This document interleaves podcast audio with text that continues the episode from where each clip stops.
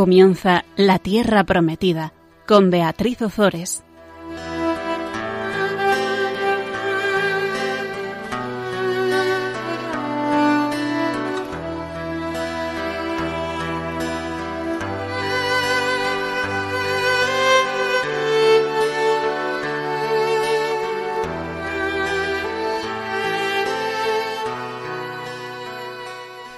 Buenas tardes, queridos amigos de Radio María. Estamos una vez más con todos vosotros compartiendo la palabra de Dios. Hoy tengo a una invitada súper especial. Se llama Carmen Alejos, es profesora de la Universidad de Navarra y sobre todo, y lo más importante, es que es muy amiga mía y que está muy ilusionada con grabar este programa conmigo en Radio María. Buenas tardes, Carmen. Hola, buenas tardes, Bea. Muchas gracias por invitarme a hacer este programa. Eh, buenas tardes también a los oyentes de, del programa La Tierra Prometida de Beatriz Ozores, que les doy la enhorabuena porque es el mejor programa de, de Biblia y no lo digo porque sea Bea mi amiga, sino porque lo sigo, porque a mí también me remueven como a ustedes y te permite y nos permite y nos permite contactar de un modo directo y vibrante con la palabra de Dios. Gracias, Bea.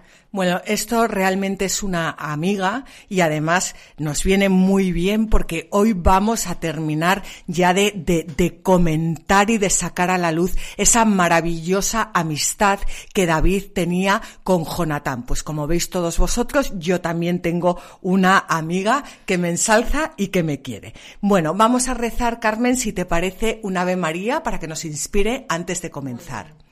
Dios te salve María, llena eres de gracia, el Señor es contigo, bendita tú eres entre todas las mujeres y bendito es el fruto de tu vientre Jesús. Santa María, Madre de Dios, ruega por nosotros pecadores, ahora y en la hora de nuestra muerte. Amén. Bien, en el programa pasado veíamos cómo Saúl finalmente muere junto a sus hijos en la batalla contra los filisteos. Vimos dos tradiciones. Según una tradición, Saúl, eh, herido gravemente, le pide a su escudero que le atraviese con su espada. Su escudero se niega y entonces es el propio Saúl quien se deja caer sobre ella. Bueno, es decir, se suicida y según otra tradición lo mata una malecita. Pero en cualquier caso vimos como la muerte de Saúl es una muerte ignominiosa, indigna de un rey que debería ser modelo de fortaleza y valor. Yo creo, Carmen, que el resumen al final es, como dice el refrán, que en esta vida todo se paga. Por supuesto, todo se paga. Antes o después, todos tenemos que purificar el alma para conseguir llegar al cielo. Pues sí. Y la buena noticia es que si no lo hacemos nosotros, que nos suele costar bastante, lo hace, lo hace Dios por nosotros. Así que de una forma o de otra acabamos siendo eh, purificados. Bueno, pues cuando eh, David se entera de, de la muerte, de, de, la muerte de su amigo eh, Jonatán y también de la muerte eh, de, de, Saúl, lo que hace es que entona una elegía que leímos en el programa pasado, maravillosa, mmm, bueno, digna del, del mejor eh, amigo del, del, mundo, y no solo lo hace sobre su amigo Jonatán, al que quería con todo su alma y con todo su corazón, sino que también lo hace sobre Saúl, que le había perseguido, le había hecho la vida imposible. Había intentado matarle, pero ahí vemos cómo el corazón de, de David es un corazón eh, lleno de amor. Es, es un, corazón, eh, pues, pues que, que, prefiguración del corazón de, de, nuestro Señor Jesucristo que ama a pesar de, de, de todo lo que de todo eh, lo que le hacen. Bueno, esta elegía se conoce como el canto eh, del arco. Dice la Biblia que está escrita en el libro del, del justo, aunque no ha llegado hasta nosotros y aunque la leímos en el programa pasado, vamos a volver a leerla porque merece la pena. La gala de Israel yace herida en tus colinas. ¿Cómo han caído los valientes? no lo contéis en Gat, no lo deis a conocer por las calles de Ascalón, que no se alegren las hijas de los filisteos, ni se alborocen las hijas de los incircuncisos. Montes de Gilboa, ni rocío ni lluvia caiga sobre vosotros, ni seáis campos de primicias, que allí ha sido mancillado el escudo de los valientes, el escudo de Saúl no untado con aceite, sino con sangre de vencidos y grasa de guerreros. El arco de Jonatán que nunca retrocedió, la espada de Saúl que jamás retornó en vano. Saúl y Jonatán siempre amados, siempre queridos, ni en vida ni en muerte se han separado. Más rápidos que águilas, más fuertes que leones. Hijas de Israel, llorad a Saúl, que os vestía de púrpura y de lujo, y os adornaba con oro los vestidos. Cómo han caído los fuertes en la pelea. Jonatán, muerto sobre tus collados. Siento angustia por ti, Jonatán, hermano mío, tan grato para mí. Era tu amor para mí más preciado que el amor de las mujeres. Cómo han caído los valientes, cómo han perecido los guerreros. Qué elegía tan maravillosa. Yo espero, Carmen, que si me muero antes que tú, que me escribas algo parecido. Bueno, pues fijaos que en Palestina se dice que jamás ha vuelto a llover sobre los montes de Gilboa. Vemos en el versículo 21 que dice, montes de Gilboa, ni rocío ni lluvia caiga sobre vosotros, ni seáis campos de, de primicias. Y aquí en este lamento de David sobre los montes de Gilboa, vemos cómo la naturaleza da testimonio del castigo severo que espera al culpable. Y esto es algo que, es impactante porque no es la primera vez que lo escuchamos. ¿Cuántas veces la naturaleza que gime con dolores de parto, como dice San Pablo, sufre el pecado del hombre? No es algo ajeno a nosotros, es parte de la creación, es criatura también y sufre la, eh, sufre, nuestros pecados. Hay también una comunión, la comunión no solo entre los hombres, es también entre los hombres y la, y la naturaleza, porque todos somos eh, criaturas de Dios. Hay un comentario precioso eh, de San Ambrosio que, que habla, de, que habla de, de esto. Vamos a leerlo, Carmen, si te parece. Claro que sí, vea, lo voy a leer encantada, pero antes me gustaría comentar, comentar que lo que tú estás explicando, esa razón de la relación entre el hombre y la naturaleza que Dios la hace en la creación, en el Génesis, que también has explicado en esos programas de Radio María, ese es el fundamento, eh, el fundamento del Papa cuando habla de ecología integral, que no habla sin más de ecología, sino que explica que la ecología tiene que ir unida al respeto del hombre, porque si no, no, no, hacemos caso del génesis y de la creación, y si no estamos haciendo una ecología solo de animales, pero excluimos al hombre. Y eso no dice la Sagrada Escritura. Bueno, está claro que el Papa eh, ha leído la palabra de Dios, la ha comprendido, la ha entendido y que lo que mm, comenta, como tú dices, viene de, pues, pues de todas estas maravillas que, que leemos en el, en el Antiguo Testamento y que, como dirían ahora, pues algunos no se las saca de la manga. Efectivamente. Entonces, vea, si quieres, ahora voy a leer el fragmento de San Ambrosio que has incoado. Muy bien. Qué bonita fue la acción de David, que pudiendo hacer daño al rey, que era su enemigo, prefirió respetarlo. Qué útil fue, además, porque esto ayudó al sucesor, en cuanto que de este modo todos aprendieron a mantenerse fieles al propio rey, a no usurpar el poder, sino más bien a respetarlo. Así pues, la honestidad fue preferida a la utilidad, y la utilidad siguió a la honestidad.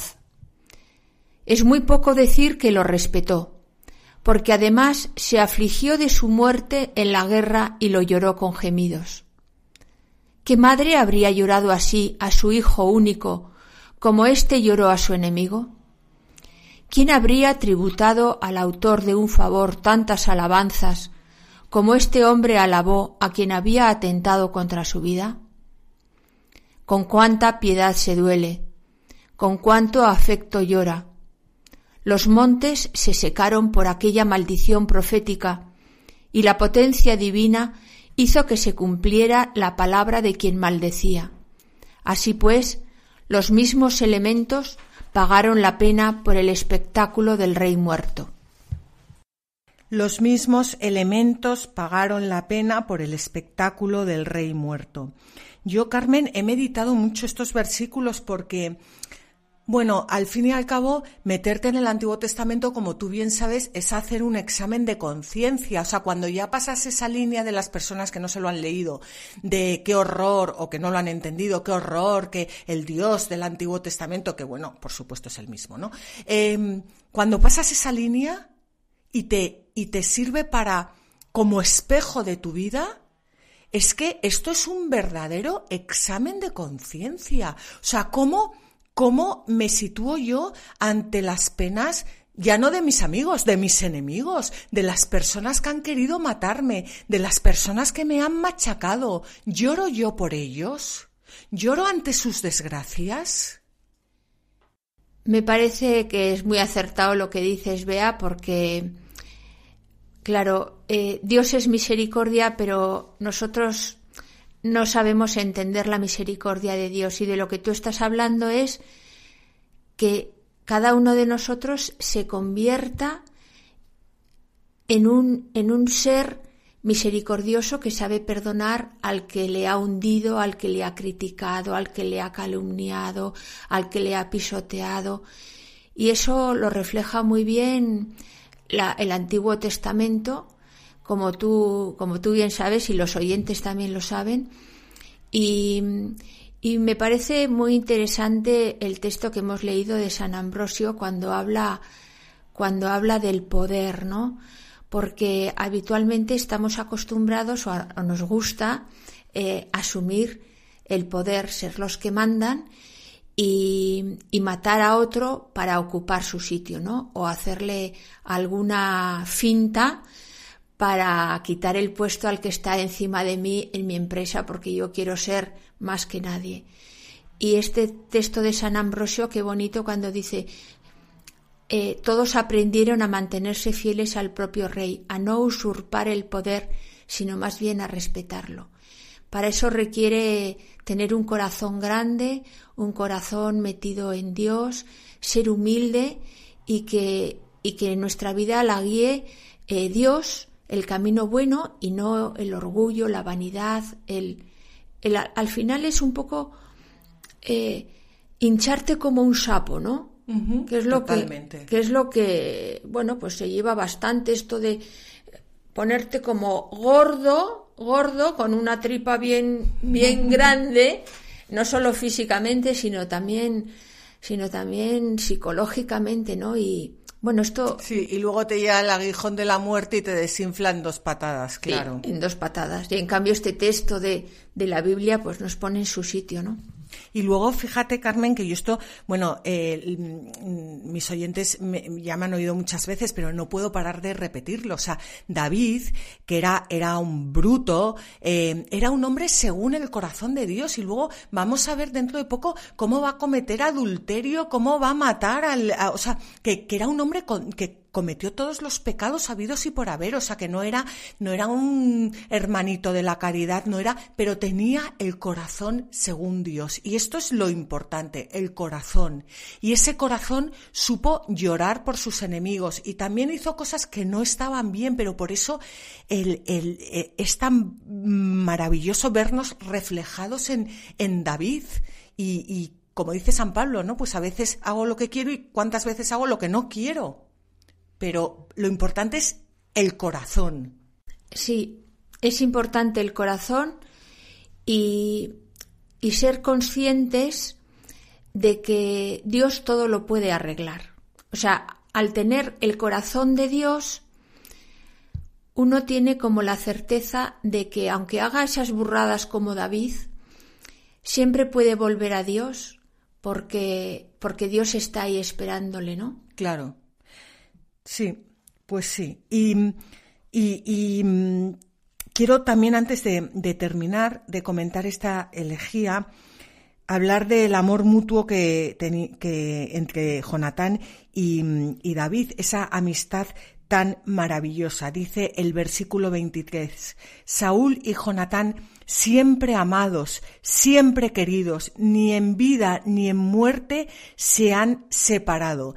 Y mm, esto es una amistad que, mm, que también nos llama a nosotros al examen de conciencia, cómo actuamos con nuestros amigos, cómo cómo les queremos, cómo nos alegramos con ellos, cómo les damos nuestro tiempo. Em, no sé, o sea, yo eh, me, me, me, pues me golpea, me golpea el, el, corazón escuchar esto. Vamos, mm, vamos a leer este, este comentario tan maravilloso, si te parece, de San Juan Crisóstomo que habla sobre eso, sobre esa maravillosa amistad. Eh, ¿Puedo hacer un inciso, Bea? Por supuesto. Pues mire, les voy a contar una cosa muy bonita que me sucedió ayer por la noche. Yo estaba hablando con, con una amiga que, que me decía, yo quiero mucho a esa persona, a determinadas personas, y, y creo que no las debo dejar, porque aunque hay cosas que a veces me cuestan de ellas, creo que no las debo dejar, porque ellas esperan mi amistad, yo les puedo ayudar. Fíjense qué, corazón tan noble, ¿verdad? Eh, porque porque ahora esto no se lleva. Ustedes saben perfectamente que esto no se lleva porque, oye, pues este me, yo qué sé, me ha dicho no sé qué, me ha dicho no sé cuántas o me ha hecho no sé qué y dices, oye, lo quito de mi vida, ¿no? Porque, o, o bueno, o quedo con él para un café, pero luego cuando se va lo pongo verde, ¿no? Claro, imagínense tener una amiga que tiene el corazón de David, ¿no? Pues claro, es que eso, eso vale más que cualquier cosa. Entonces, estas personas eh, que, que, esta, que esta amiga mía no va a dejar, claro, eso es de una nobleza, una nobleza y eso es un acto de amor, de misericordia, de pensar que aunque, como dice Bea, eh, me puede, me puede, me puede costar o, o me suponga esfuerzo, pues, pues imagínense, ¿no? Tengo una amiga que, que va a hacer lo que dice Bea, que es poner el sacrificio, lo que le cueste, para esas personas que no se queden aisladas y no se queden solas. Y ahora les voy a leer el texto de San Juan Crisóstomo. Desde las escrituras, ahora os voy a contar un modelo maravilloso de amistad. Jonatán, hijo del rey Saúl, amaba a David. Le tomó tanto afecto como a sí mismo, hasta el punto de que cuando David lloró su muerte dijo, Era tu amor para mí más preciado que el amor de las mujeres. Tu muerte es como una herida mortal para mí. Jonatán envidiaba a David de ninguna manera, aunque tenía motivos para envidiarlo, puesto que David había hecho rey, había sido hecho rey en detrimento suyo. Pero no sentía envidia alguna. Nunca dijo este hombre me está privando del trono de mi padre. Al contrario, ayudó a David a tomar posesión de su reino. Se enfrentó a su propio padre en favor de su amigo. Y lo que os digo de ninguna manera debe haceros pensar que era un rebelde o un parricida. No quebrantó nada de lo referente a su padre, y se limitó a impedir sus trampas y sus injusticias le testimoniaba su respeto y no lo perjudicó en nada, excepto que le impedía perpetrar una muerte injusta. También se expuso a morir en favor del amigo. Tampoco le acusó, sino que refutó las acusaciones de su padre. No tuvo envidia de su amigo, y no sólo le ayudó de buenas maneras, sino que también le salvó la vida y arriesgó la suya propia en favor del amigo. No tuvo en cuenta a su padre cuando se trataba de salvar a su amigo, puesto que Saúl tenía deseos criminales que Jonatán detestaba. Esta era la amistad de Jonatán para con David. Qué bonito esto que dice Saúl tenía deseos criminales que Jonatán detestaba. Em, esto lo, hablamos, bueno, ya hace mucho tiempo en, en, el cuarto mandamiento, honrarás a tu padre y a tu madre. Una cosa es honrar a tus padres porque te han dado la vida, porque son, eh, han colaborado con el plan de Dios, y otra cosa es estar de acuerdo en todo lo que hacen. Si hacen algo mal, pues como, eh, como Jonatán puedes detestar perfectamente eh, los deseos criminales de tus padres. No quiere decir que apruebes todas sus acciones. Puedes honrarles y no aprobar todas sus acciones. Y esto mismo pasa con, con todo, con la amistad y con todo. Puedes querer a una persona y no aprobar todas sus acciones es que si esas acciones van en contra de la ley de Dios, eh, una persona coherente no puede aceptarlas. Lo que, lo que nos permite eh, lo que nos permite añadir al cristianismo es esa, esa gran revolución de que mm, aunque haga cosas en contra, yo soy su amigo e intento llevarle al amor de Dios. A lo mejor, pues, pues no sé, pasan 50 años y, esa persona al final se da cuenta que esos, esas actitudes eh, malas las debe corregir. Pero qué bonito eh, esa persona que durante 50 años ha acompañado a su amigo. Y a su padre, Jonatán. Y a su padre. Eh, con, la, con, la, con el amor y con la convicción de que, de que Dios puede cambiar su alma, ¿no? Claro, todo esto que estamos contando aquí, que suena tan bonito, ¿verdad, Carmen? Luego es tan complicado de llevar a la práctica, pero por lo menos sabemos el camino. Sí, y pienso que en el fondo, en el fondo, en el fondo, eh, la conciencia de cada uno nos lleva a desear ese bien. Lo que pasa que, pues a veces no sabemos cómo hacerlo, pues nos tienta el demonio que nos dice, oye, mira, olvídate de esa persona o eres más importante tú. Pero, pero en el fondo a todos nos llama el bien. Entonces, pues si, si seguimos los programas de Bea Ozores, si... Eso es una amiga, ¿eh? si, si rezamos. Si, si escuchamos Radio María en general, que tiene unos programas buenísimos. Si escuchamos Radio María, si ponemos en práctica lo que oímos en Radio María, que nos anima a rezar, a invocar a la Virgen, a acudir a los sacramentos, pues al final uno puede encauzar esos buenos deseos que tiene en su conciencia y va como limando esas cosas que, que que son malas y que tenemos todos. Bueno, pues efectivamente, y simplemente para terminar con la amistad entre, entre David y Jonatán, mm, bueno, para terminar el programa, porque esa amistad es eterna, eh, David correspondió siempre a esa amistad no solo en la vida de Jonathan, como hemos visto, sino también en su muerte, porque más adelante vamos a ver cómo eh, salva al hijo, cómo mm, salva eh, al nieto también de, de Jonatán de infinidad de peligros en memoria de, de Jonatán y no dejó nunca de ver a los hijos de, de Jonatán y a sus nietos pues como sus propios hijos y sus propios nietos. Y fijaos que el, lugar estratégico que ocupa esta elegía en el libro cierra definitivamente la etapa de Saúl y abre la de eh, David. David había sido ungido rey por Samuel en privado, pero va a, a llegar a ser reconocido como rey en público. Y esto a mí me gusta porque Hemos visto toda la historia de Saúl y de David, cómo Saúl em, se apartó del amor de Dios, cómo rechazó el amor de Dios, em, cómo quiso matar a David. Y ahora, ¿se cierra esta etapa? ¿Y cómo se cierra? Con un cántico maestro y maravilloso de David a Saúl y a Jonatán. O sea, no se cierra diciendo, es que Saúl era un tal, un no sé qué, y, y tal. No, se cierra la etapa de Saúl con la misericordia y con el perdón. Claro, es que eso es lo bonito de la Biblia, ¿no? Claro. Que nunca te deja con mal sabor de boca. Claro. Em, vamos, si os parece ahora, a hacer una pequeña pausa y continuamos.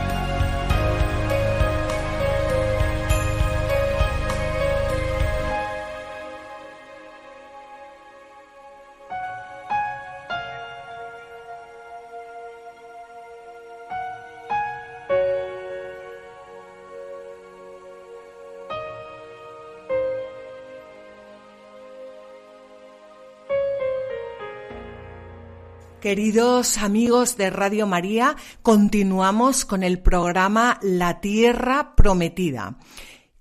Tenemos como invitada a Carmen Alejos que, bueno, es un, la, la, vamos a contratar, ¿eh? La vamos a contratar. y mm, estábamos hablando, cerrábamos ya la etapa de eh, Saúl y Jonatán. Ya muere Saúl, mueren sus hijos, eh, y David lo que hace es entonar una fantástica y maravillosa elegía. Y comenzamos ahora una nueva etapa en la que eh, David va a ser proclamado rey poco a poco ya de, todo Israel eh, y, de todo Judá. Vamos a comenzar con la unción de David en Hebrón como rey de Judá. Os recordamos que estamos en el segundo libro de Samuel, en el capítulo 2, y vamos a leer el versículo 1. Después de esto David consultó al Señor. ¿Debo subir a alguna ciudad de Judá? El Señor le respondió, Sube. David insistió, ¿a cuál? Y respondió el Señor, a Hebrón. Pues una vez más, Carmen, vemos el corazón de David, o sea, era un hombre que estaba continuamente en oración. Y después de todo lo que había ocurrido, ¿Qué hace? Consultar al Señor sobre lo siguiente que va a hacer. ¿Tú te imaginas que todos nosotros cada vez que fuéramos a hacer algo consultáramos al Señor? Pues como dirías tú, sería una maravilla. Además, que nosotros por el bautismo no solo somos sacerdotes y reyes, sino que somos profetas también. El profeta es el que habla en nombre del Señor. ¿Cómo podemos hablar en nombre del Señor si no consultamos al Señor? Claro, es que no puedes hablar en nombre de, de nadie si no has hablado con nadie. Claro. Digo, eh, yo no puedo llamar a, una, a, a, un amigo de tu parte si tú no me dices llámale de mi parte. Y te cuento previamente lo que ha ocurrido y por qué quiero que le llames. Claro, es que en el fondo estoy utilizando tu nombre, pero en el fondo es una falsedad. Claro. ¿No? Con lo claro. cual, si yo digo te hablo en nombre de Dios, pero yo no he hablado con Dios. Claro. Pues es más o menos lo mismo, ¿no? Es, es, ¿O es tú lo, qué opinas? Pues exactamente eso. Entonces vemos una vez más cómo David tenía ese corazón eh, según Dios, ese corazón que latía de amor, ese corazón que rezaba y a pesar de ser hombre porque, porque, porque tenía las consecuencias del pecado original, era un hombre según el corazón de Dios. Es que es, es impresionante. Y David consulta al Señor. Claro, mira qué bonito porque David tenía el corazón, eh, ¿cómo has dicho? El corazón... Según Dios. Según Dios. Pero o tú mantienes una relación con Dios o al final el corazón ya no es de Dios. Pues eso es lo que le pasó al rey Saúl. Pues fíjate, claro, es la Biblia nos presenta eh, las dos facetas de, de cómo uno siguiendo el camino de Dios siempre tiene el corazón de Dios, aunque sea débil, y uno que empieza teniendo el corazón de Dios, pero deja de hablar con Dios, pues ya no puede tener el corazón de Dios. ¿Y cómo acaba la vida de Saúl? Diciéndole a su escudero que le clave la espada y que le mate. Y ya no estoy hablando ahora de una muerte física, pero que muchas veces cuando dejamos de lado a Dios también la vida se nos hace una carga muy grande y, no tenemos ganas de, de tirar para adelante. Eh, no, la verdad que no. Sin Dios no, uno no puede echar para adelante. Yo creo que no, pero bueno, hay, hay personas que dirán, dirán que, que, que sí. Que sí. Y que de hecho ellas echan pa'lante sin tener a Dios delante. Pero bueno, por pero, sus obras los conoceréis. Bueno, y que a lo mejor esa persona te puede decir eso, pero en el fondo de su corazón no te está diciendo que, que está triste, que le gustaría tener el corazón según Dios. Lo que pasa que cambiar de vida es es complicado. Es sí. muy complicado. Tienes que romper con muchas cosas. Sí. Y es difícil. Es pero difícil. no imposible. Es difícil. Bueno, pues Dios, el Señor, le dice que, eh, que suba a Hebrón. Y vamos a ver lo que ocurre. Subió David con sus dos mujeres, Ahinoam de Israel y Abigail, la mujer de Nabal, el de Carmel hizo subir también a los hombres que estaban con él, cada uno con su familia, y se establecieron en los términos de Hebrón. los hombres de Judá fueron y ungieron allí a David como rey de Judá. Aquí hay dos cosas interesantes. Bueno, dos cosas que, que, humildemente yo he captado. Habrá muchas más, ¿no? Pero dos cosas que vamos a comentar. Una es que eh, vemos cómo el Señor no reprochaba a David la poligamia. Y eso no quiere decir que el Señor la acepte. Porque ya hemos comentado eh, varias veces que en el Antiguo Testamento Dios se va revelando a sí mismo. ¿Pero por qué se va revelando a sí mismo? Para que cuando llegue su Hijo Jesucristo podamos acogerlo en nuestro corazón. Si Jesucristo hubiera llegado al mundo y no hubiera habido una revelación previa, pues no hubiéramos, o sea, hubiera sido imposible acogerle, o sea, no, no hubiéramos entendido. Entonces, en esa revelación que Dios va haciendo progresiva, va llevando al, al hombre herido por el pecado a la plenitud del hombre en Dios, que es su Hijo eh, Jesucristo. Por eso Dios aquí no reprocha eh, la, poligamia, porque, porque va llevando al hombre poco a poco hasta la plenitud. Y será eh, Jesucristo el que nos enseñe y lleve a plenitud lo que es el amor a la mujer, el, al matrimonio, a la familia, eso lo veremos en Jesucristo. ¿Puedo, comentar una pequeña cosita, Vea? Puedes comentar lo que quieras. Vale. Entonces, mira, a medida que tú ibas hablando de, esto, de, lo que sucede entre David y Dios, cómo se le va revelando poco a poco, como se hace en la Biblia, eh, a mí me parece que es importante eh, comprender, esto lo puedo decir por mí misma, pero creo que nos pasa a todas las personas, ¿no? Como eh, cuando uno está abierto a Dios, aunque no practique, no rece, eso da igual, pero cuando uno está abierto a Dios, a medida que van pasando los años en, nuestra vida, Dios nos va haciendo ver cosas que igual cuando teníamos 20 años no éramos capaces ni de afrontarlas ni de entenderlas.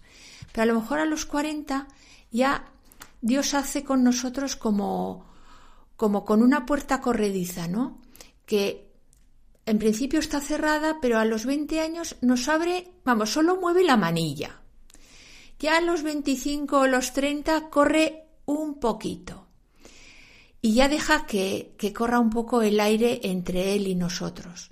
Luego, a medida que somos capaces, por la madurez que tenemos, por la vida que hemos corrido, por las dificultades que hemos tenido, ya se va corriendo un poco más esa puerta hasta que al final ya no hay puerta corrediza porque es que, porque ya eh, el, intercambio de aire, de, de, simpatía, de mirada con Dios ya es plena, ¿no? Como decía, como decía Bea. Ya llega un momento en el que Dios se nos, se nos revela totalmente porque nos ha preparado para que seamos capaces de contemplar esa revelación absoluta, ¿no? Que es, es el propio Cristo. Entonces, a veces, mm, pues vamos a misa, comulgamos y nos parece que, que, Dios no hace nada en nosotros, ¿no? Pero en el fondo, cuando comulgamos, cuando nos confesamos, cuando recibimos el sacramento del matrimonio, cualquier sacramento, cualquier canal de la gracia, Dios está descorriendo un poquito esa puerta.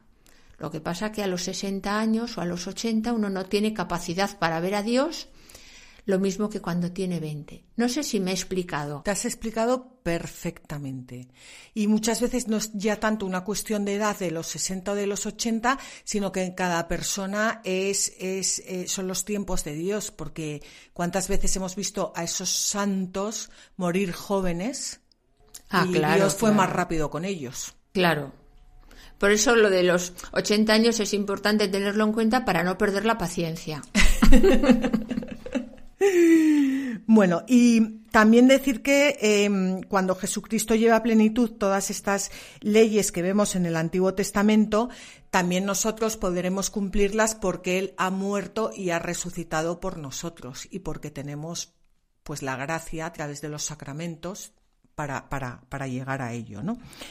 David había sido ungido ya por Samuel en, Belén en una ceremonia privada, que ya lo vimos en el, primer libro de Samuel, pero no de forma pública. Y mm, en todo el libro anterior lo hemos contemplado como figura de Cristo llevando una vida errante y perseguido, no obstante ser el rey ungido de Dios. Y ahora en Hebrón, ignorando lo ocurrido en Belén, David es ungido por los hombres de Judá como rey de Judá. Podemos decir que se trata más bien de un acto político de reconocimiento o de entronización y a partir de ahora el rey de Judá, o sea, David, va a tener que ir superando muchas dificultades hasta ser constituido también rey de Israel. Recordemos que en estos momentos había dos reinos, el reino de Israel en el norte y el reino de Judá en el sur. David es primero, primero ungido rey de Judá, pero eh, va a tener una fuerte oposición con el reino del norte, que era donde estaba sobre todo Saúl. Y lo vamos a ver en, bueno, yo creo que ya en, este programa no nos va a dar tiempo, pero eh, vamos a ver esa fuerte oposición ya a partir del programa que viene que vamos a que va a tener David, y va a decir que vamos a tener, porque yo ya es que estoy con David, es que ya, ya lo sufro como si me estuvieran intentando, como si me persiguieran a mí. Entonces, que vamos a ver cómo eh, los del rey del norte le van a hacer la vida imposible, el bando de, de, Saúl. Pero es importante, ¿no? Recordar que en estos momentos tenemos el reino del norte, que es el reino de Israel, y el reino del sur, que es el reino de Judá. Y David veremos cómo va a establecer em, la, la capital entre el reino del norte y el reino del sur, es decir, Jerusalén. Bueno, perdona que te puedo hacer una pregunta. Por supuesto. Eh, esto que acabas de decir que David eh, pone, pone la, la, capital en el centro, ¿tú crees que lo hace con el fin de reconciliar una tierra y otra? Por supuesto. Vamos a ver, Jerusalén no era ni no pertenecía ni al reino del norte ni al reino del sur. Y es un poco, ¿no?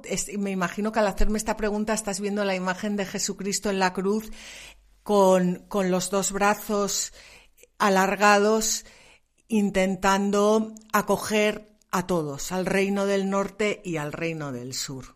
Sí, es que como a veces, como normalmente la Biblia siempre tiene una segunda, una tercera lectura, digo, quizá David en el, quizá como en primera, en primera instancia lo plantea como una cuestión estratégica política, pero, pero quizá hay una segunda intención, ¿no? Que es intentar unir. Unir, por supuesto. Por, supuestísimo, vamos. Pues vamos a, mm, a leer ahora cómo a David le comunican que habían sepultado a Saúl. Luego le comunicaron que los de Yabés de Galaad habían sepultado a Saúl. Entonces David envió mensajeros a los hombres de Yabés de Galaad diciéndoles Que el Señor os bendiga por haber hecho esta obra de piedad con Saúl vuestro Señor, al darle sepultura. Que el Señor os trate con misericordia y lealtad. Yo también me mostraré bondadoso con vosotros por todos estos hechos Ahora sed fuertes y tened ánimo. Ha muerto Saúl vuestro Señor, pero la casa de Judá me ha ungido a mí como rey suyo. Pues eh, fíjate, Carmen, em, David Mm, bendice, bendice a, los hombres de, de, de Galat porque han sepultado a Saúl. Y luego nos vamos, nos venimos ahora al momento actual, a la iglesia, al nuevo pueblo de Dios, y vemos que enterrar a los muertos es una de las obras de, de, de misericordia. Y, y no es que la iglesia se lo invente, es que, es que esto, o sea, es desde siempre. Eh, ¿puedo, ¿Puedo comentar una cosa histórica? ¿Puedes comentar? Bueno, encima siendo profesora de historia, por Dios. No, mira, es que esto em, me, a mí me impresionó mucho, tiene que ver con esto, ¿no? Em, hay un autor que no es ni siquiera católico, que es protestante, sociólogo, se llama Rodney Stark, y escribió un libro que se titula em, El apogeo del cristianismo. Creo recordar que este era el título. Y entonces ahí narra cómo en el siglo III, cuando el imperio romano está en decadencia, los, los cristianos eh, resurgieron. Él lo hace con estudios de, sociológicos, digo, de, de contabilización de, habitantes, ¿no? ¿Y qué pasa? Que en, esos, en esa época que del, Imperio Romano que había guerras, em, había terremotos, había grandes catástrofes físicas, digamos, eh, los cristianos crecieron porque se cuidaban unos a otros. Y digo, la, caridad, ¿no? Entonces, mientras a lo mejor los, los paganos pues no enterraban a los muertos, no cuidaban a los enfermos. Pues claro, eso, si un muerto o, muchísimos muertos quedan en las calles, pues eso, eso genera putrefacción, ¿no? ¿Qué pasa? Que los cristianos enterraban a los muertos por piedad y cuidaban a los enfermos. Vamos, eh, crearon los, los hospitales, ¿no? Bueno, esto me parece bonito porque es una continuación de lo que, de lo que estamos viendo eh, de, de, David, ¿no? Y de cómo, digo, al final vemos como el Dios del Antiguo Testamento es el mismo que el del Nuevo, porque te enseña lo mismo, a cuidar a los muertos, a tener piedad con ellos y cómo los hombres del Antiguo Testamento son igual de bestias que somos nosotros en el Nuevo Testamento, solo que nosotros eh, hemos conocido a nuestro Señor Jesucristo y hemos conocido la plenitud. Y claro, eso cambia radicalmente nuestro modo de ver la vida. Exacto. Bueno, pues David lleva a cabo la primera gestión diplomática con estos hombres de Yavés de Galat, que no era solo una gestión diplomática, sino que era un acto de agradecimiento porque se habían portado lealmente con eh, Saúl. Y en la fórmula del, saludo, que vamos a volver a, a leer, dice, ahora sed fuertes y tened ánimo. Ha muerto Saúl vuestro Señor, pero la casa de Judá me ha ungido a mí como rey suyo. Ahora sed fuertes y tened ánimo. Bueno, pues se compromete con ellos con la misma lealtad que había mostrado con, con, Saúl y a la vez les sugiere que sigan el ejemplo de los de la casa de Judá aceptándolo como rey. Comentabas tú antes las personas que están en el, en el gobierno, cómo están para eh, servir y cómo se imponen eh, dando ejemplo y con y, siendo coherentes y o sea no, no llega David y les dice ahora el que no me siga como rey le voy a cortar la cabeza o sea es como un padre. Es que tenía el corazón según Dios. Claro. Esa es la gran diferencia. Claro. Y mm, vamos a vamos a, terminar esta es, esta mm, parte leyendo un, comentario de, de San Agustín. ¿Por qué se dice de aquellos que sepultaron a Saúl y a su hijo hicieron misericordia y que fueron bendecidos por el Rey piadoso?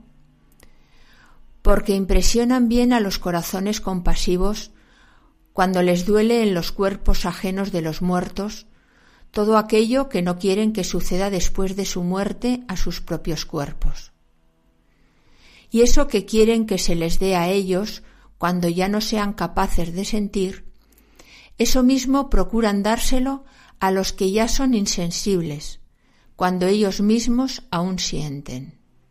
Pues este comentario tan maravilloso de San Agustín que está, está hablando de enterrar a los muertos y, que, y de hacer con los demás lo que a nosotros nos gustaría que hicieran con nosotros, se puede aplicar a todas las obras de, de misericordia. Y yo cuando estaba preparando el programa me, me hice dos columnitas con las obras de misericordia corporales y con las obras de misericordia espirituales, que como bien saben todos nuestros oyentes son siete corporales y siete espirituales. Y yo pensaba, si realmente nos esforzáramos por cumplir las obras de misericordia, pues nos, mm, no sé, es que es tan sencillo como eso. Sí, el mundo cambió. Por lo menos el mundo no sé, pero nuestro alrededor cambiaría. Es que fíjate, Carmen, las obras corporales, dar de comer al hambriento, dar de beber al sediento, dar posada al peregrino, vestir al desnudo, visitar al enfermo, visitar a los presos y enterrar a los difuntos. Es que ya solo con las corporales. Ya estás haciendo un gran servicio un gran servicio. Y bueno, y si ya añadimos las espirituales, dar buen consejo al que lo necesita, enseñar al que no sabe, corregir al que se equivoca, perdonar al que nos ofende, consolar al triste, sufrir con paciencia los defectos del prójimo y rezar a Dios por los vivos y por los difuntos, entonces ya para matrícula de honor.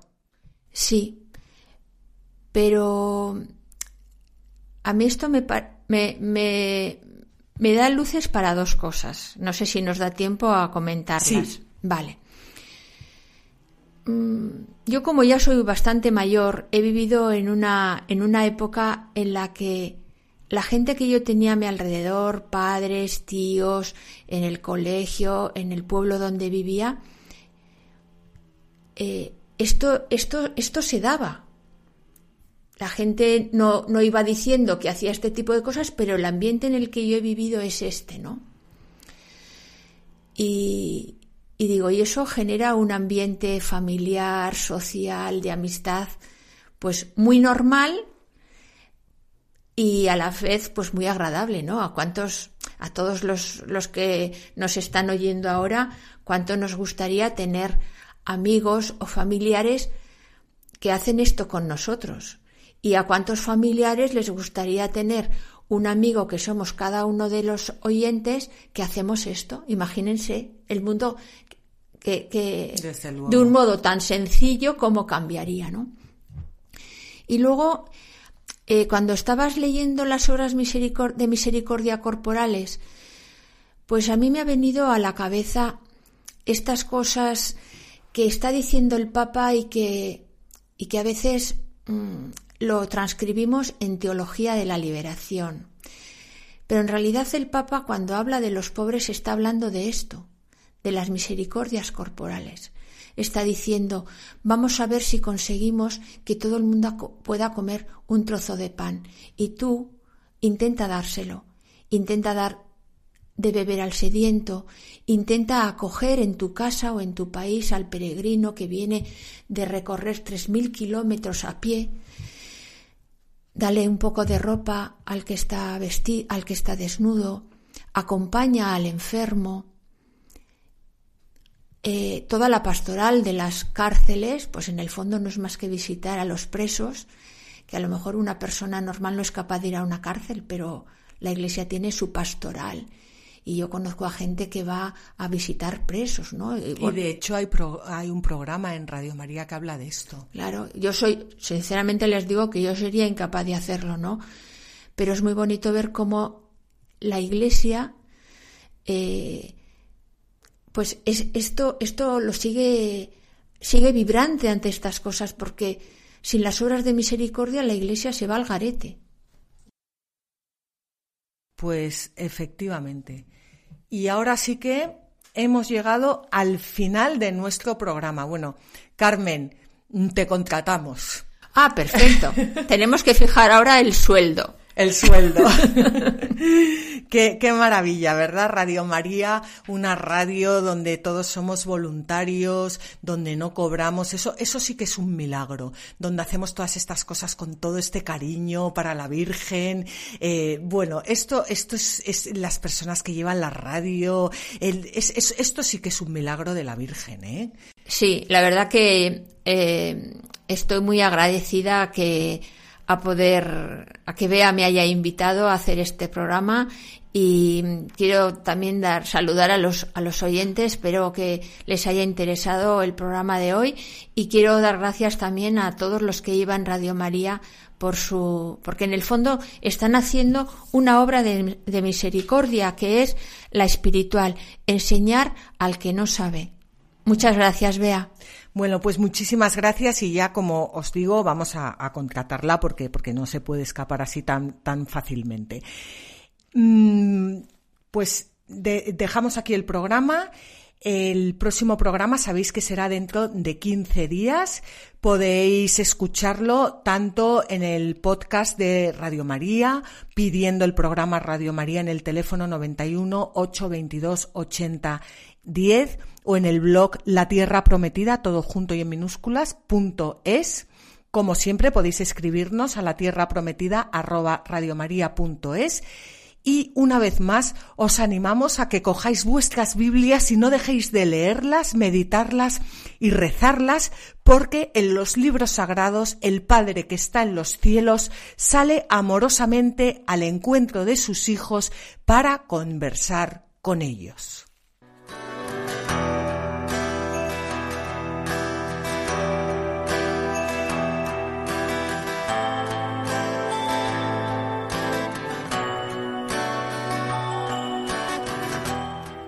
Así concluye La Tierra Prometida con Beatriz Ozores.